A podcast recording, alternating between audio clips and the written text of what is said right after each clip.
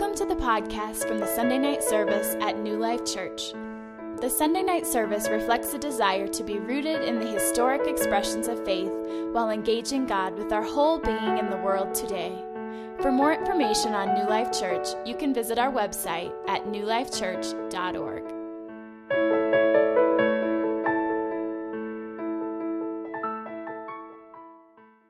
I know you think this is the series that never ends, but we are in it for one more week. Uh, that's next week. We've got tonight and next week. And uh, we've been talking about the supernatural, how God works, how God speaks to us. And, you know, one of the things that we, we've found to be useful to remind ourselves of every week is we're not talking about a God who's distant, a God who's sort of up in heaven, far away, looking down and saying, oh, well, hey, you know, good luck with you guys. What are you doing down there? Are you, are you following? Are you listening? Are you obeying? Hope you get it right. And, you know, I came down to show you the way, you know, and I think there's, there's this way to sort of have this impression that Jesus comes down and shows us how we're supposed to live and then disappears and says, good luck, you know. But it's far, far different than that.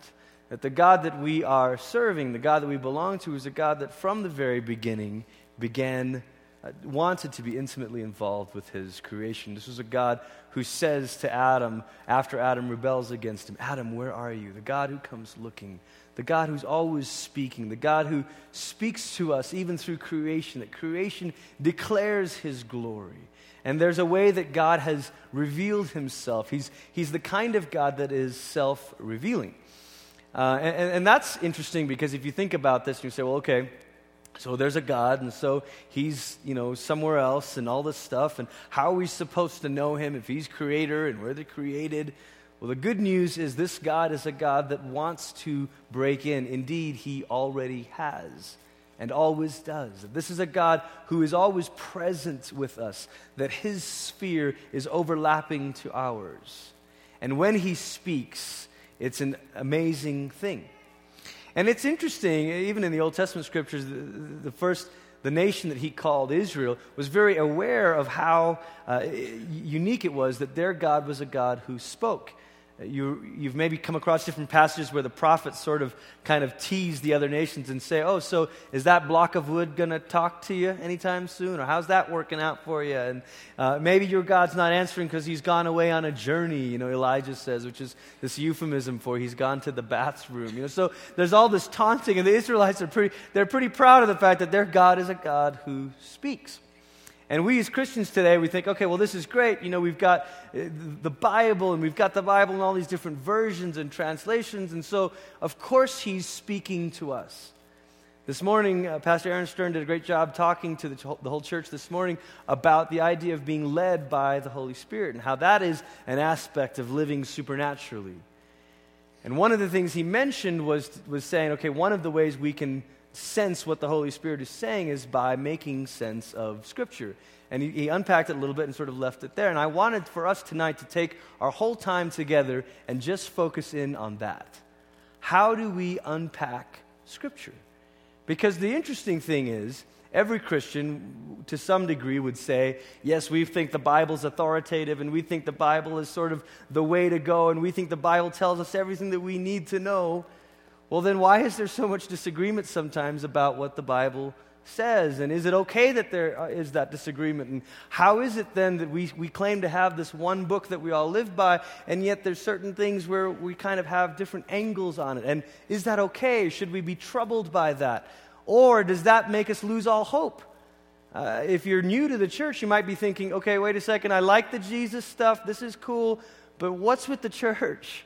What's with all the disagreements and the denominations and all this stuff? And that could make you say, well, is anything, is any of this reliable? Is any of this trustworthy? Can we really build on this? Or is it all, you know, sort of, well, your guess is as good as mine, and that's my opinion. And after all, doesn't it just boil down to personal preference? Is that true? No, one person says. But how then should we navigate this? How do we move forward? And I, I, thought it might be helpful as we were beginning tonight to talk about some common um, misconceptions uh, or maybe common mistreatments, mishandlings of uh, the, the, scriptures, the Word of God. I think one of the things we tend to, to view the Bible as is oh, the Bible is a rule book. We say, well, well, look, this is the rules. You know, they, if you want to know how you're supposed to live, just read this cover to cover. There's, there's lots of rules in here. And maybe that makes you want to read it.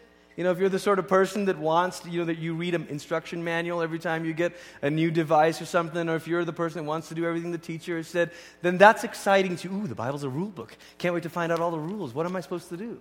Where, where can I check off the stuff that I've done, you know? But for a lot of us, maybe the rest of us, we're sort of like, rule book? No thanks. And this approach to Scripture, certainly it is true that the Bible contains commands. They are commands in there. They're not suggestions, they're the Ten Commandments. There are lists in there, there are things in there that God expects of us. But are we to approach all of Scripture like a rule book? I think if we do that, we're stuck. See, I think, I think non believers have heard us talk about Scripture as if it's a rule book, and then they've called our bluff. Because they've said, Really? You think the Bible's a rule book? You think it's the Word of God, and the Word of God means that it's a rule book? Well, then, how is it you have all these rules about morality and sexual morality, but you don't follow the rules about not eating shrimp? Aha! Several months ago in the fall, our, our um, local Gazette writer, I think his name's Mark Barna, not to be confused with the other Barna, the pollster, but Mark did an article in the Gazette about how Christians cherry pick scriptures, he says. He says Christians are guilty when it comes to political season. They have all the verses that they can, you know, you know, add to their campaign and add to their cause and say, well, this is why we believe against this and this is why I believe that. And, and, and Mark said, you're, you're lying because you like those passages, but you don't like these other passages. And how is it you follow that, but you don't follow dietary restrictions and all this stuff? And the surprising thing, it's, it's a fair question, right? The surprising thing was he found very few people who were able to give him an intelligent response to say, well, we don't quite believe, we believe the Bible has rules, but it's not one big rule book. But I think they have that impression of us because we've acted like that. That we sort of think the Bible is kind of the Supreme Court of appeals, and there's a disagreement, and we say, well, let's just go see what the Bible says. You know, and two people can't agree and say, well, uh, let's just go consult the rule. It's like, it's like two toddlers playing a game of something and they can't figure out who's right. And so, they, well, let's just go ask at mom and dad, or let's just go see the rule book. Right? We can't figure out if you're supposed to collect $200 when you pass go and, or not. You know, how exactly does this work? And if you have one railway station, is that, uh, you know, anyway, let's just consult the rule book. And that's what the Bible has become. It's this thing that we love. Oh, it's the Word of God. We put it on a shelf, and then we say, well, let's just consult the rule book whenever we want to win an argument. That's obnoxious, isn't it? And it also gets us in trouble because it's certainly not meant to be treated that way. And the other approach I think we fall into is to say, well, the Bible's a textbook. It's got all the information you ever wanted to know about God. Really? And where's the information about God when I'm reading a genealogy? Where's that info? And you say, well, no, no, this is a textbook. You know, this, if, you, if you would just memorize this, then you would know everything there is to know. But most of us recognize, if you've tried reading the scriptures, that they don't begin chapter 1, the omniscience of God. Chapter 2, the omnipotence of God. Chapter 3, what those words mean. No, it doesn't open up like that. And we wish that it would sometimes. Well, why, why can't it be like a textbook? And I think we are a generation, a culture so shaped by education. I love education, I, am totally 100% for it. But if we reduce the Bible to just being this textbook that we study, then all we try to get out of it is data and information, but some of it seems like obscure data and information. You may find yourself trying to memorize these things and then say, now, why am I doing this? So I can win Bible trivia again at this year's Christmas party? I mean, like, why, why am I doing this again? It's more than a textbook. The other uh, uh approach is to kind of treat the Bible like a cookbook. This is my favorite. It's a cookbook and we're looking for recipes for the good life, you know? Well, listen, if you take this verse from Proverbs and then this verse from Malachi and then this verse from Deuteronomy and you add them together and you bake it for an hour, voila, you'll have the good life. And we, the Bible is sort of this cookbook. And I look, I'm all for memory verses. I understand that some verses are better on your refrigerator than others. I get that.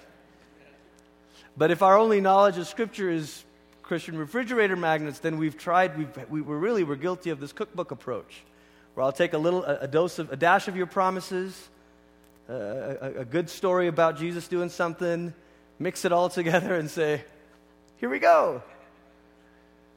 But that lands us in trouble too, because what about when there's things that seem to contradict and uh, even side by side verses? Listen to Proverbs 26, verse 4. It says, Do not answer a fool according to his folly, or you'll be like him yourself. Okay, so don't answer a fool. That's my formula for life. Oh, wait, verse 5. Answer a fool according to his folly. What, what am I supposed to do? Do I bake it at 350 or at 400? Do I put two eggs or three eggs? I mean, where is, where's the recipe here? So, you mean I can't treat the Bible like that? No. So, what is it then? If it's not a rule book and it's not a textbook and it's not a cookbook, what is it? What are we supposed to do with the scriptures? I would like to suggest tonight that the, the number one, the overarching approach that we've got to take to the scriptures is to see it as story. I don't mean fantasy, I don't mean fairy tale, I don't mean made up things. I mean narrative, as in story. Now, if you think of the Bible that way, you might read it a little bit differently. Because chances are you didn't do your reading this weekend this way. You didn't pick up a John Grisham novel and read mm, chapter 19, I think I'll start there. And then put that one down and then pick up you know, Lion, the Witch, in the Wardrobe and say, uh, let's start in chapter 10. And then go from there and pick up some other novel you're reading. You'd be all jumbled, wouldn't you? You understand, we all understand that if we are to, to, to enter it or treat the scriptures like this one grand story, then there's something about seeing the progression. There's something about understanding what God is trying to convey, even larger than that, what God has started to do from the beginning of creation and even now. I think without that, we kind of lose our bearings. Because then we're sort of like, well, all you know is, I love Jesus, Jesus loves me, I'm supposed to read my Bible, so I'll try. And you open it up, and one day it's pretty good, but the next day it's not very good. It's kind of like Russian roulette quiet time, you know? It's like, well, this one was really good, but the yesterday's, you know, just, it's random. But I would like to suggest tonight that if, before we even start to break down some helpful practical things, that we've got to embrace the idea that Scripture is God's story, that it shows us God at work. Specifically, uh, there have been many people who've suggested phrasing it this way. Lots of different professors and lots of different students of Scriptures who said, look, what if you think of it as a story or a play that unfolds in five acts? Anybody been to a play recently? You know, usually, you, yeah, okay. Usually you're falling asleep right around Act Two, and then there's intermission. Like, yes. You know, and then there's Act Three. But it's difficult to walk into a play, especially when you don't know the story. And this has happened to me uh, loads of times. I remember the first time I saw uh, Les Mis before the movie came out. Um, watching the play was a little bit more difficult, you know? And then once the Liam Neeson movie came out, the play really made much more sense because I knew the story. And I think this is what's going to help us is until we understand the story, it's all going to, we're going to get lost here. So I want to, I want to plot this out for you. the story of God in five acts. It begins with creation, of course. It begins with God saying, let's make men and women, man and woman, to be my, our image bearers. You know, it's interesting. This theme begins in Genesis of God saying, let's cover the earth with people who reflect our image. That's another way of saying, let the earth be full of the knowledge of the glory of God. That right from the beginning, God's plan was let me make a, a, a, people that will reflect me, and in their reflecting of me, they'll be fruitful and multiply until they're all over, until earth itself reflects me. Isn't that beautiful? But then we know that it doesn't, it doesn't go as planned or, or, or sort of as we think. There's a fall. The image bearers decide to rebel and decide to say, okay, look, we can do this better. We can figure this out better. We can do this on our own. God, we don't want you. We insist on independence. And it's so interesting because eh, these are sort of asides, but every different symbol of man's attempt at independence is there. The, the attempt to build Babel is a, sign, is a symbol of their independence from God. Later on, there's a nation called Babylon, which represents the best that humanity can do as they organize themselves apart from God. All the way in the last book, there's Revelation picking up on all that same language, and it talks about a kind of Babylon, which is humanity at its best, organizing itself apart from God. There's that theme of fall. And then there's God saying, okay, let's start with one family, one people, one nation. Let's begin there. And this is helpful, I think, to understand because when you, when you understand that God is working with us where we are, then you realize that there's a bit of a progression to this. So he starts with Israel and he says, okay, guys, let's try something, okay? I know everybody around you is savage and they kill one another and they're brutal. Can we try something? Don't murder your brother, okay? Let's just start there, okay? If you're from, if you're cousins, if you're distant relatives, just don't murder anyone who shares your bloodline. Okay, great. Don't covet. Don't take their property. Don't take any of this stuff.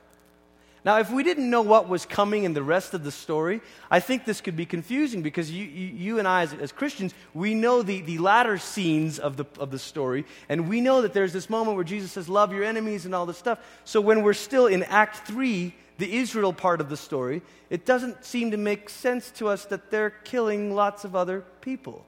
Anybody ever wondered about that? Well, how is it they get away with murder, literally? How is it they're doing that? How, what? Maybe it's because they're part of the story. It's not the full picture yet of what God's like, but God's saying, let me teach you about respecting human life, and let's start with within Israel. Let me teach you about respecting one another and, and therefore don't take each other's land. You can go take the Canaanites' land, but you don't take each other's yet. And finally, when we get to Jesus, it opens up. And Jesus says, Let me show you what the plan was all along.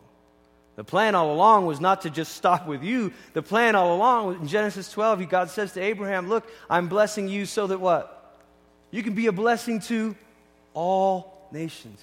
Do you know if you read Genesis, there are only a few individuals that God specifically blesses? He blesses Adam and says, Be fruitful, multiply. He blesses Noah after the flood and says kind of the same thing. Then he blesses Abraham. Then he blesses Isaac. Then he blesses Jacob through the man that wrestles with him. You remember that story? From then on, all of those guys start passing on the blessing. Isn't that interesting? That those three guys, three generations, Abraham, Isaac, and Jacob, are the ones that God specifically puts his hand on as if to say, I'm blessing you, I'm starting with you, I'm beginning a nation with you, I'm beginning something here with you. That old call to be an image bearer, that old call to be the blessing, to cover the earth with people who know me, that's coming, that's going to start with you guys. And then they start blessing their sons, and on and on it goes. The trouble is, Israel's not quite a perfect messenger. And they aren't able to really live up to this. And they don't fully, they don't, there, there's these great moments where other nations come to them, like the moment when the Queen of Sheba comes and says, Solomon, how happy the men must be that stand in your courts and listen to your wisdom all day long. But there's certainly very dark moments when they're worshiping other gods and all this stuff. And finally, Israel as a nation gets torn apart and they get carried off into exile and all this stuff. And you're like, oh, well, did God just scrap the plan? Is the story over? Forget that story. Let's start a new one? No. There is one faithful Israelite, the one that all the best Jewish prophets anticipated, just not quite exactly that way. And his name is Jesus. And Jesus steps in and says, Hey guys, you know all of the things that you've been hoping for for your nation, that your nation would do? Guess what? I am it. I am He. I am the one that now will be the light unto the world. I'm the one that's going to bring all peoples in, all this stuff. So, Act 4 is the glorious moment where Jesus shows up and says, Everything in history has been racing up to this point, and now everything is different. And Jesus begins his, he initiates his new people of God. We call it church. And this is where we're living, the new people of God, which one day will include Israel again and all this stuff. But here we are. And so it's helpful when you're reading the scriptures to say, okay, where are we in the story here? If I'm going to park, park it in Jeremiah for a month and read it my, through my quiet time, I need to know what's going on in the story. Which act is that in? Oh, it's in Act 3, okay. And what's exactly how, you know, and, and, it's helpful to understand that. Otherwise, we're saying, I have no idea what this means. And if we take the, you know, the cookbook approach or the, you know, the, the rule book approach, you open Jeremiah and you're like, well, where are the rules here? I see a lot of strange prophetic acts. And, and are we supposed to go and do this? You know, or, or what is that? How does this mean? What does this mean? And how do we live out of this? If you read a passage in Jeremiah that says, Destruction's coming from the north. Are we supposed to say, Thank you, Lord, for your nugget of wisdom you gave me today? I think if you understand that Scripture is God's story unfolding, you'll be patient with your quiet times. Because some days you're just going to read and it's just going to help you enter the story more. May I suggest to you that some days you'll read your Bible and you won't get a precise nugget to apply that day?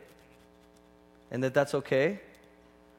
You know, that idea of sort of being reductionistic with the Bible and like, I've got to open it and I've got to, where's my nugget? Come on, God, speak to me. That that idea is a fairly new one.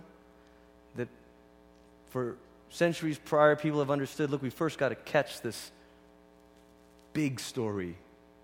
Got to lose ourselves in this story as it unfolds. And then as we see Jesus, it all starts to make sense. We talked about uh, a few weeks ago uh, the difference between a puzzle and a mystery. Do you remember this? And a puzzle, if you had this jigsaw puzzle, a puzzle, approaching a puzzle is, is you're saying, well, we're just missing one piece, and if I had all the pieces, I could finish the puzzle. But a mystery is we've got all the pieces. We're not missing any pieces. We just need to know how to put it together. And this is how the New Testament writers talk about mystery. They talk about it in the sense of look, leading up until this point, people didn't know how to put the pieces together. But now, because of Jesus, Jesus is our lens, and Jesus helps us see how the story of God falls into place. Jesus helps us see God at his fullness. The phrase I, I, I want us to kind of maybe think about tonight is this immerse yourself in the narratives of Scripture before looking for the imperatives. Immerse yourself in the narratives of Scripture before looking for the imperatives. Another way to say that was it would be lose yourself in the story before you start looking for the rules. Oh, I got to find the rules, and I'll say, lose yourself in the story first. See God at work. See God, see God in the broad strokes of his paintbrush versus, I mean, think about, I think the, the, the lunacy of what we try to do with Scripture would be like taking a painting and like putting it under this microscope and looking at one little dot of the red and being like, I'm trying to look for the beauty here, but it's a dot of red. And they're like, someone taps you on the shoulder, dude, dude, yeah, step back. You step back and you're like, oh, wow, that's why everyone loves Van Gogh. You know, otherwise you're like, I'm studying this little blue swirl and I don't you know, get that. You know. And I think that's what happens is we start with the Bible, kind of say, well, I want to dig in deep and I want to find out the Greek word of prophecy is still prophecy in the Greek, you know, and you think that, and you're digging, you're trying to dig deeper and deeper and deeper, but sometimes maybe the place to begin is to begin wider. Look for the, the narratives before you start to look for the imperatives. Of course, when I say that this is story, I don't mean that it's just old stories that are nice and inspirational. I do, we do believe that it is the living Word of God. And we believe there's something powerful that happens when we enter this story and let it enter us. Something begins to change us. That, in fact, the same God who was working through those stories begins to work in your story. The miracle of miracles. Yes. So please don't m- mishear what I say when I say story. I want to give us three very practical uh, pieces here um, to, to, to, properly engage this uh, and to make sense of this. Some of you have heard this before. This is an amalgam of lots of different uh, books and teachings out there from, uh, you know, from Gordon Fee to loads of others. I'm looking at the great Dr. Todd right here and sweating bullets as I speak. But this, I, I know he'd approve. Uh, and, and so this is sort of a, maybe a simplification of a lot of different hermeneutics classes and things like that out there, but I want you to have it because here's the goal. God's goal for his word is not for, for it to just be the property of experts. The goal of God's story was not so that it could belong to those who know the original languages and the rest of you step off. No. No. At the same time, the idea is not to say, well, look, I've got this thing printed in black and white, and now I just got to sit uh, down by the fire and say, Holy Spirit, tell me what this means. He can, and He does. But He often works through us being responsible with it and being diligent with it rather than being magical with it. So I want to give us three things here. You ready? This is, again, it's going to be another note taking sort of night, okay? Less inspiration, more uh, information. Okay. Phase one, you could call this observation. What we're trying to do here when you read a passage, let's say you read something out of uh, Ephesians 1, and you're saying, okay, well, what, what are we trying to do? The first thing you're trying to do is try to determine what is going on. What's going on in this passage? You want to look around, you want to examine it, you want to explore this world. The same way as if you picked up a story, you'd want to say, okay, well, you know, I started reading A Tale of Two Cities uh, a couple of weeks ago, and it took me a little bit to get into it because I'm trying to realize, okay, this was France in what year and before the French Revolution, and I don't know, remember much about the French Revolution, but I've got to try to remember or, or re- learn some of those things, or some of this is not going to make sense. Fortunately, I have a book with good footnotes, you know, which is like having a good study Bible. The Bible has eternal relevance, but it has historical particularity. What that means is, of course, it, it applies to all of us today, throughout every age, throughout every era of history, but it was written in a particular historical time. So we can't just lift words out of it and say, well, I think this means. We've got to first say, okay, how did this strike them? What was going on when this was written? What, what's the background here? So here's a few tips. Here's a few po- things that could maybe help. One is if you're reading epistles, those, those letters in the New Testament, if you're reading them, read them all the way through. Or if you're reading a narrative about a particular character, finish it all the way through. Read the entire David story. Begin somewhere in 1 Samuel. Read it, be, begin where it begins and end where it read, read these stories all the way through. Uh, particularly, I think, when, you, when you're reading some of these letters, uh, it's helpful to do it that way. And if you think how it almost makes sense. It's so simple. But if you were to get a letter in the mail from, you know, you, you, you know say a, a, an old friend, well, they don't write letters anymore. Let's say your grandparents or someone who's more, not on Facebook, okay? Someone who decides to write you a letter, and you go to the mailbox and you open this. That's not an age slam, okay? And you open and you and you Holly's grandparents still write her letters, okay? So we open the mailbox and we get this letter and we open it up and it says, "Dear Holly and Glenn, I hope you are well." Now, what if we folded it up and said? Hmm. I hope you are well. What does that mean? I think you could get in some trouble there. It means I hope you're well. I used to hear some preachers on TV take 3 John verse 2 where John says, "Hey, to all you believers, I hope you're doing well. I hope you prosper even as your soul prospers." It's just a greeting. But I heard lots of TV preachers take that verse and say, You see, God does want to make you rich and healthy. And, and that one verse became this foundation of the health and wealth gospel. You see, it's God's will that you prosper. Go out and, you know, it doesn't matter if you have the money, you go out and you put that on your credit card because it's God's will for you to prosper. So, or John was writing a letter and it was a standard opening. Hello, friends, hope you're well. And it would make more sense if we would, we would read these letters all the way through. You would pick up on certain phrases that these writers use over and over again. You think, I wonder if Paul's making a point here. Usually, yes. You know? Uh, the, the other thing that's, that's helpful is, is um, read before and after your favorite verses. I know this is, this is funny, but, but I love Jeremiah 29 11. I really do. You know, I know the plans I have for you, says the Lord, plans to prosper you, to give you hope in the future and all that stuff. I love that verse. And it's wonderful on a refrigerator magnet. It really is. But do you know the verses before Jeremiah 29 11? It's, it's a letter to the nation of Judah as they're being what? Carried off into exile. It's so ironic to me that people have lifted up verse 11 and sort of started to pray God, I pray that you, you know, just eliminate hardship from my life. God, your plans are not for harm, but for good. So, God, let everything just work out peachy today. Give me a parking spot close to J.C. Penney today. I don't know, maybe. But the rest of Jeremiah 29 is God saying, Hey, Judah, I'm sending you, I'm disciplining you.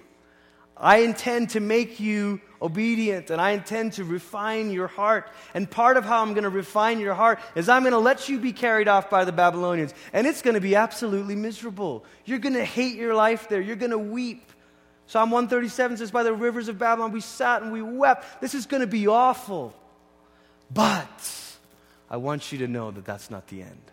I want you to know that I'm going to bring you back. I want you to know that my long term plan for you is always for your good, even when you don't realize it. And so all of a sudden, oh, we read before and after our favorite verses, and it's like, oh, there's more to this, isn't there? Yes. Yes, there is.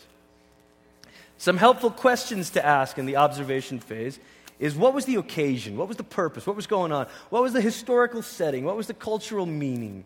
And some of you will be like, well, how do I know all of that? Thankfully, you live in America.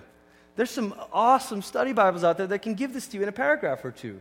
Uh, and I could name a whole bunch. I don't want to sound like I'm endorsing one thing over another. I mean, there, there are really some excellent uh, study Bibles that you can actually fit in your bag. You know, you don't have to have this whole library thing. It, that give you good background notes on each, on each little book, okay? Phase two. The next thing that follows this is interpretation.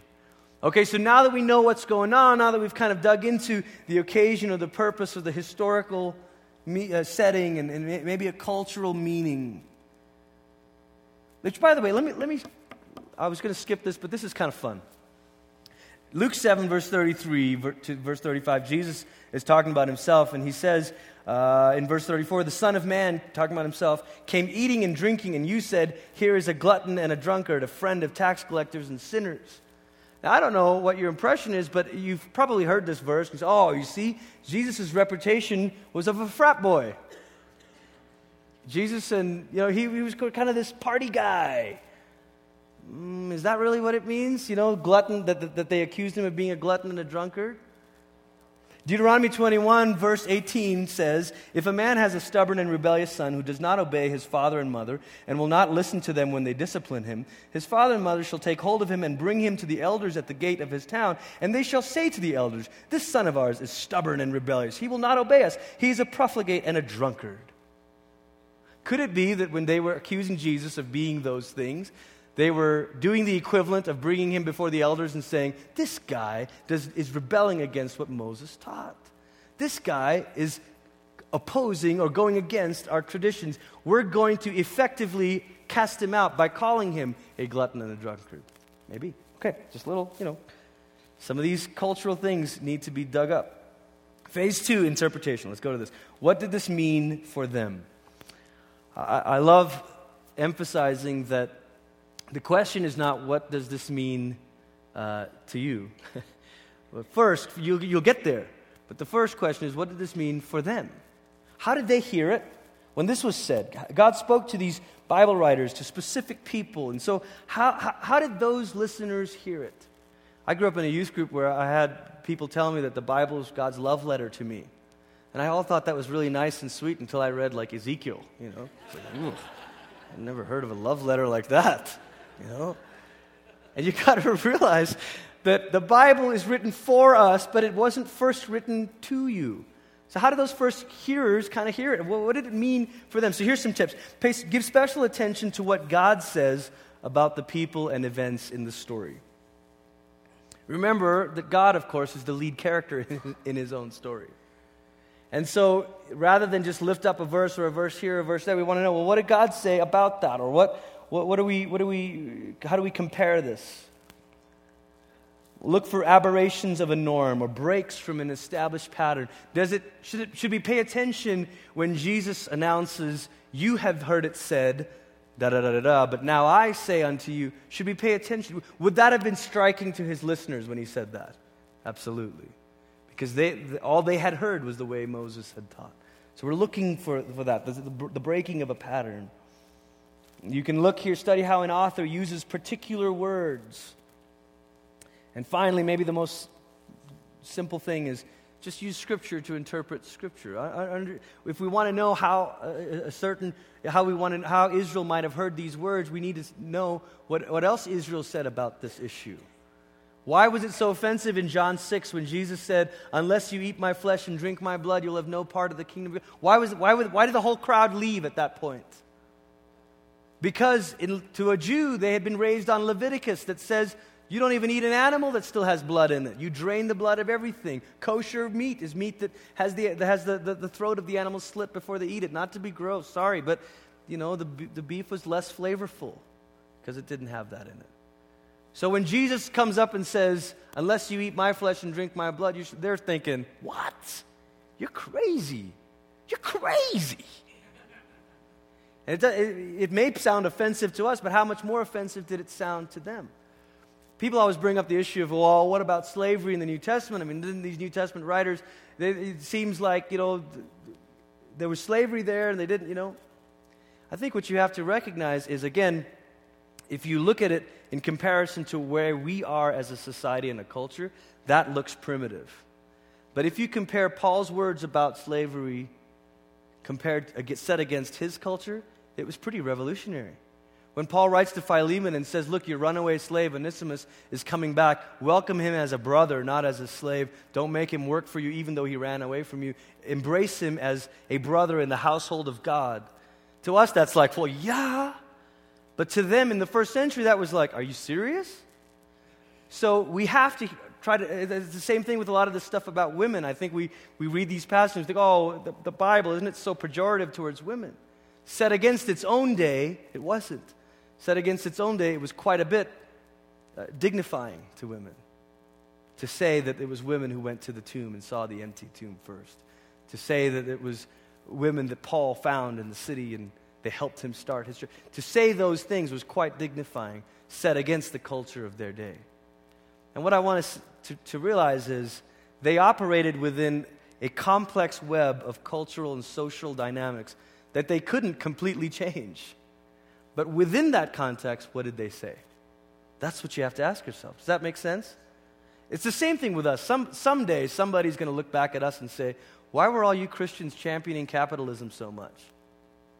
So, well, it's free markets and blah, blah, blah, blah, you know. And someday someone will say, Yeah, but it oppressed the poor and it did this, and how come you didn't do anything to fight that? And we'll say, I don't know. But maybe in the end, we've got to operate within this complex web that we can't hope to change all of it. But what do we say in the midst of it? The same way that Paul and the early apostles said things about slavery and about women that were the equivalent of detonating a massive cultural bomb in the midst of their day. Does that make sense? They did things that were quite revolutionary. Phase three, oh, wait, sorry, questions here to ask yourself. Why is this story included? What's the author's point? What are they saying next? All sorts of things that help us kind of understand what it meant for them. The last phase here, we've got observation, we've got interpretation, and here we are here with application. What, this, what does this mean for me? Here again, the question is not, what does this mean to me? And I love that. You know, you've been in a Bible study, you sit around, you read a about, what does this mean to you? Well, I think it means and there's always that one dude, you know. 20 minutes later, you so you see what I'm saying? And the rest of you are like, you know. I don't want to know what it means to you.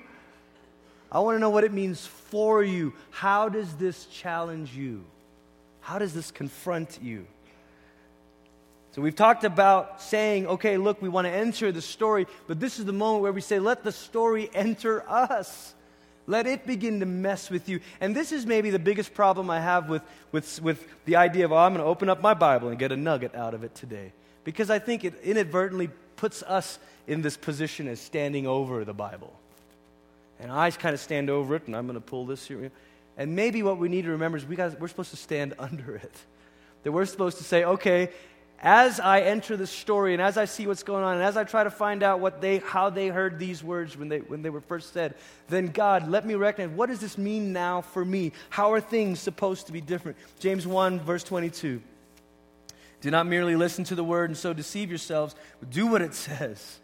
Anyone who listens to the word but does not do what it says is like a man who looks at his face in the mirror and after looking at himself goes away and immediately forgets what he looks like.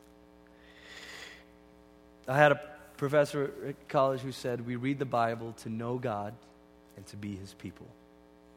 I want, I, want to see God at work in this story, and then I want to learn how to continue the story as his people, as the people of God. Some of the things that might be helpful here is to, to, to ask yourself is this text, is this story, is it descriptive or is it prescriptive? In other words, just because it happened doesn't mean we're supposed to keep doing it this way. My favorite example of this is the early church. Everybody talks so glowingly about the early church. Oh, if we could return to the early church. You, you mean that one in Corinth where that dude was sleeping with his dad's girlfriend? You mean that one? You, you, you mean that other one where they were all eating the communion leave because they were hungry? You, you mean the one that Jesus rebuked in Revelation, the, the different seven church? You, you mean that early church? There's no glorified, glorious church here. It's all flawed. So sometimes we read these stories and we say, okay, now is this meant to be prescriptive? Are we supposed to then, you know, next time, you know, next time you have an enemy, go out and find five stones and put it in a, you know, are the five stones metaphors? You know, are they supposed to symbolize something? I think if we believe that every passage of Scripture is prescriptive, is meant to prescribe certain behavior, then we have no choice but to start allegorizing everything and spiritualizing it. Well, maybe Noah's Ark represents this, and maybe, you know, and all this stuff. And there was a period of, of, of time in church history where they went off into that. And it was like, well, let's just sort of, I don't know, it's all got to speak to us, so let's make it speak to us by making it all allegories. I think it speaks to us as we see God at work in the stories. That's how it speaks to us. But the way, maybe the best way to let the scripture enter us is to pray the application of it. Pray the application of scripture. A while ago, I had a friend who was going through a difficult time. He had, he had um, lost a position in, in ministry because of some uh, you know, just some f- foolish things. He was a young guy. And, uh, but he had s- such a repentant and humble heart. And, and uh, we met together every week and we read together the David story. We read a chapter a week of, da- of the David story. And as we would read it, we would say, okay, how do you think this challenges us? How does this call us to live differently? And then we'd say, all right, now let's pray that. So that it doesn't just stay as information. Okay, let's pray that. Okay, Holy Spirit, we've just read about how David uh, always sought you. We've just read how David stayed humble. We've just read how David responded to correction. Lord, would you make us men that respond to your correction? See that? You're praying this application. So it's, it's not just, well, I, I figured out what it means. Well, great. Now let the Holy Spirit work its way, work it inside you. Work, let the Scripture work its way inside you. Some questions here. How does this principle contradict my culture? How does this reveal Jesus? What areas in my heart need to be reshaped by this? Now that I've seen this, now that I've heard this, what about my life needs to be reshaped? As what can I do in response? How do I respond now to this? What's some action to take? What might the Spirit be leading us to do? That's it. As we wrap this up tonight, I want us to know that these stories that we read of men and women in Scripture are not given to us so that we can say, now live up to that. Which one? You want me to live up to Noah the drunk? David the murderer? Who do you want me to, which story should I live up to? These stories are, are not given to us of heroes, as heroes, so that we can say, okay, I gotta now imitate this and try to live up to these stories. Oh, if only I could be like these guys.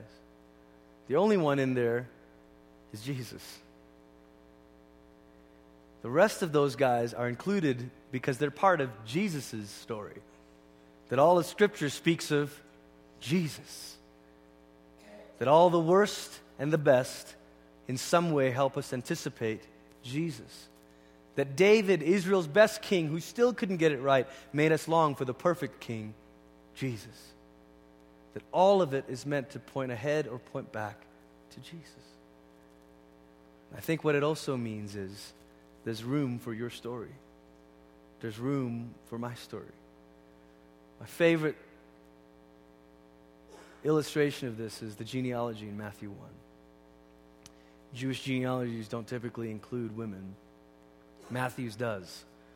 Matthew's gospel, it's traditionally supposed, was written to a Jewish audience. There's lots more Old Testament quotes in Matthew's gospel than the other gospels.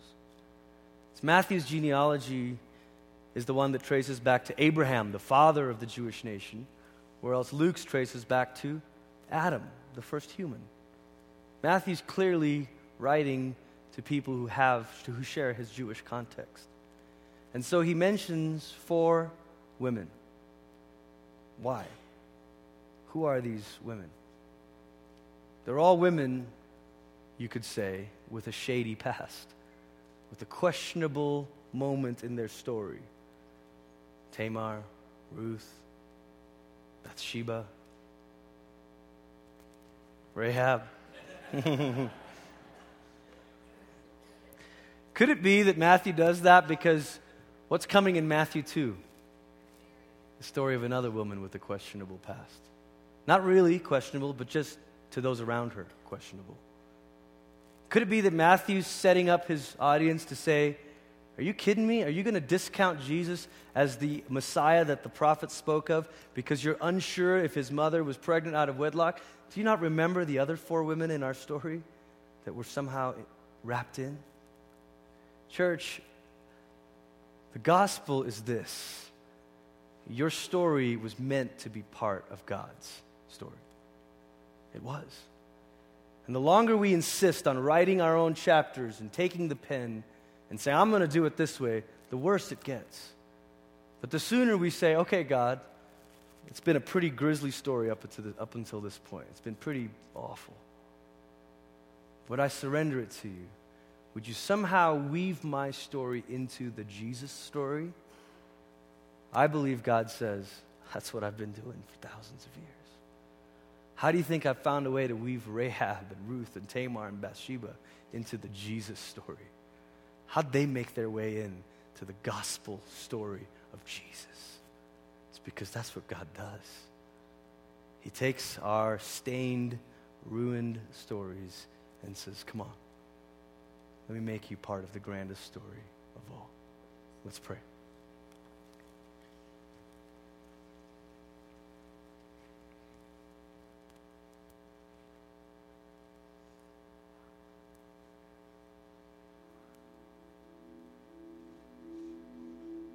Loving Father,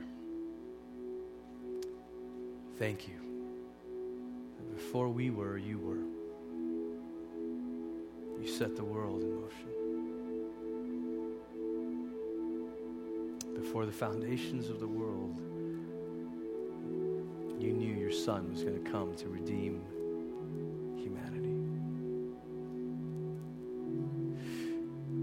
God, we want to be led by your Spirit. We want your Spirit to speak to us, to speak to us through your word. Help us to see the broad strokes of your story. And help us to surrender our stories to you. Each time we open up your word, whether we get a nugget of truth out of it or not, let us see something of who, of who you are how you've always been at work on the earth, how you've always been at work through your people. How grateful we are that we get to be your people. How grateful we are that we get to belong to you. We love you, Lord. Make us part of the Jesus story.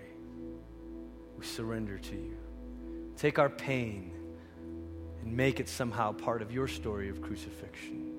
Take our sorrows, our disappointments, our heartaches, and make it somehow part of our cross story.